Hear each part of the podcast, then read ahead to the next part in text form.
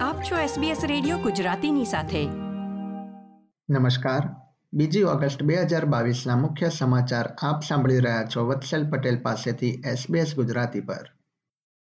પ્રસ્તુત છે આજના મુખ્ય સમાચાર.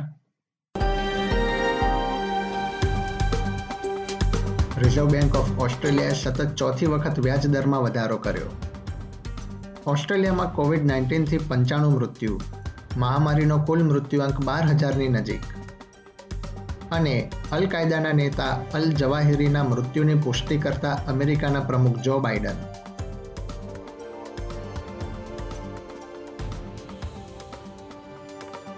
હવે સમાચાર વિગતવાર.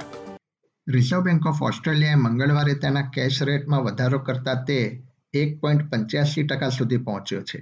આ સતત ચોથો વધારો છે. બેંક દ્વારા છેલ્લા છ વર્ષમાં કરવામાં આવેલો આ સૌથી મોટો વધારો છે. રિઝર્વ બેંક ઓફ ઓસ્ટ્રેલિયાના ગવર્નર ફિલિપ લોવે જણાવ્યું હતું કે ઓસ્ટ્રેલિયામાં નાણાકીય પરિસ્થિતિ સામાન્ય કરવા માટે આ પગલું ભરવામાં આવ્યું છે. કેન્દ્રીય ટ્રેઝરર જીમ ચાલ્મર્સે ક્વેશ્ચન ટાઈમને જણાવ્યું હતું કે ઘરની લોન ભરતા લોકો માટે આ મુશ્કેલ સમય છે.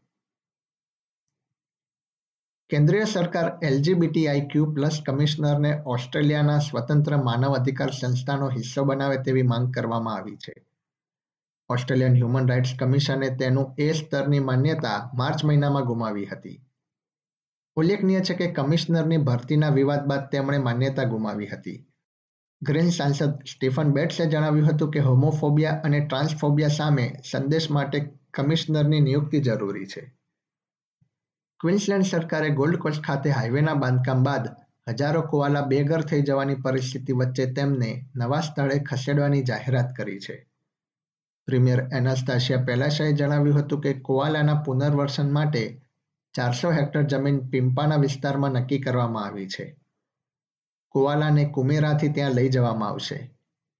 તેમણે ઉમેર્યું હતું કે કોમેરા વિસ્તારમાં કોઆલાને પુનર્વસન કરવા માટે તેમનું ટેગિંગ અને ટ્રેકિંગ કરવામાં આવશે. કેન્દ્રીય સાંસદોએ કેન્દ્ર સરકાર સમક્ષ પેટ્રોલની કિંમતોમાં આપવામાં આવતી રાહત સપ્ટેમ્બર મહિનાથી આગળ લંબાવવાની અપીલ કરી છે. ઓસ્ટ્રેલિયાના રહેવાસીઓ પર જીવન નિર્વાહ ખર્ચનું દબાણ વધતા આ અપીલ કરવામાં આવી છે. ઉલ્લેખનીય છે કે ઓક્ટોબર મહિનાથી ગ્રાહકોએ પ્રતિ લીટર બાવીસ સેન્ટ વધુ ચૂકવવા પડશે. ટ્રેઝરર જીમ ચાલ્મર્સે જણાવ્યું હતું કે પેટ્રોલમાં આપવામાં આવેલી રાહત લંબાવવી શક્ય નથી. જો એમ કરવામાં આવે તો વધુ ત્રણ બિલિયન ડોલરનો બોજ પડી શકે છે. ઓસ્ટ્રેલિયામાં કોવિડ નાઇન્ટીનના આંકડા પર એક નજર કરીએ તો મંગળવારે ઓસ્ટ્રેલિયામાં કોવિડ નાઇન્ટીનથી પંચાણું મૃત્યુ નોંધાયા હતા. જેમાં સુડતાલીસ મૃત્યુ ન્યૂ સાઉથ વેલ્સમાં, બાવીસ ક્વિન્સલેન્ડમાં તથા તેર મૃત્યુ વિક્ટોરિયામાં નોંધાયા હતા. ઓસ્ટ્રેલિયામાં કોવિડ મહામારી શરૂ થઈ ત્યારથી અત્યાર સુધીમાં અગિયાર હજાર નવસો ઓગણસાઠ લોકોએ પોતાના જીવ ગુમાવ્યા છે. છેલ્લા કેટલાક દિવસોમાં દેશના વિવિધ રાજ્યોમાં કોવિડ ચેપની સંખ્યા ઘટી રહી છે જો કે હોસ્પિટલ તથા આઈસીયુમાં દાખલ દર્દીઓની સંખ્યા ઊંચી છે. મંગળવારે ન્યૂ સાઉથ વેલ્સમાં કોવિડ નાઇન્ટીનના દસ હજાર સાતસો બે કેસ, વિક્ટોરિયામાં દસ હજાર ઓગણએંસી કેસ નોંધાયા હતા તો ક્વિન્સલેન્ડમાં છ હજાર બસો ઓગણપચાસ કેસનું નિદાન થયું હતું. વેસ્ટર્ન ઓસ્ટ્રેલિયામાં પણ ત્રણ હજાર આઠસો એકવીસ ચેપ નોંધાયા હતા. આંતરરાષ્ટ્રીય સમાચારોમાં, અગિયારમી સપ્ટેમ્બરના આતંકવાદી હુમલાની યોજનામાં મદદરૂપ થનારા અલ કાયદાના નેતાનું અમેરિકા દ્વારા અફઘાનિસ્તાનમાં કરવામાં આવેલા હવાઈ હુમલામાં મૃત્યુ થયું છે. અમેરિકાના પ્રમુખ જો બાઇડને અયમાન અલ જવાહિરીના મૃત્યુના સમાચાર આપ્યા હતા. તેમણે જણાવ્યું હતું કે વર્ષ બે હજાર અગિયારમાં ઓસામા બિન લાદેનના મૃત્યુ બાદ આ ગ્રુપના સૌથી મોટા કમાન્ડરનું મૃત્યુ થયું છે. જે કોઈ પણ અમેરિકા સામે ખતરો પેદા કરશે તેમને વળતો જવાબ આપવામાં આવશે તેમ બાઇડને જણાવ્યું હતું. અમેરિકાના કેટલાક રાજ્યોએ મંકીપોક્સ વાયરસના ચેપ સામે પગલાં લેવાનું શરૂ કર્યું છે.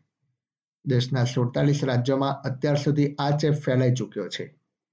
અને કેલિફોર્નિયા અને ન્યુયોર્ક વિસ્તારમાં સોમવારે આપાતકાલ લાગુ કરવામાં આવ્યું હતું.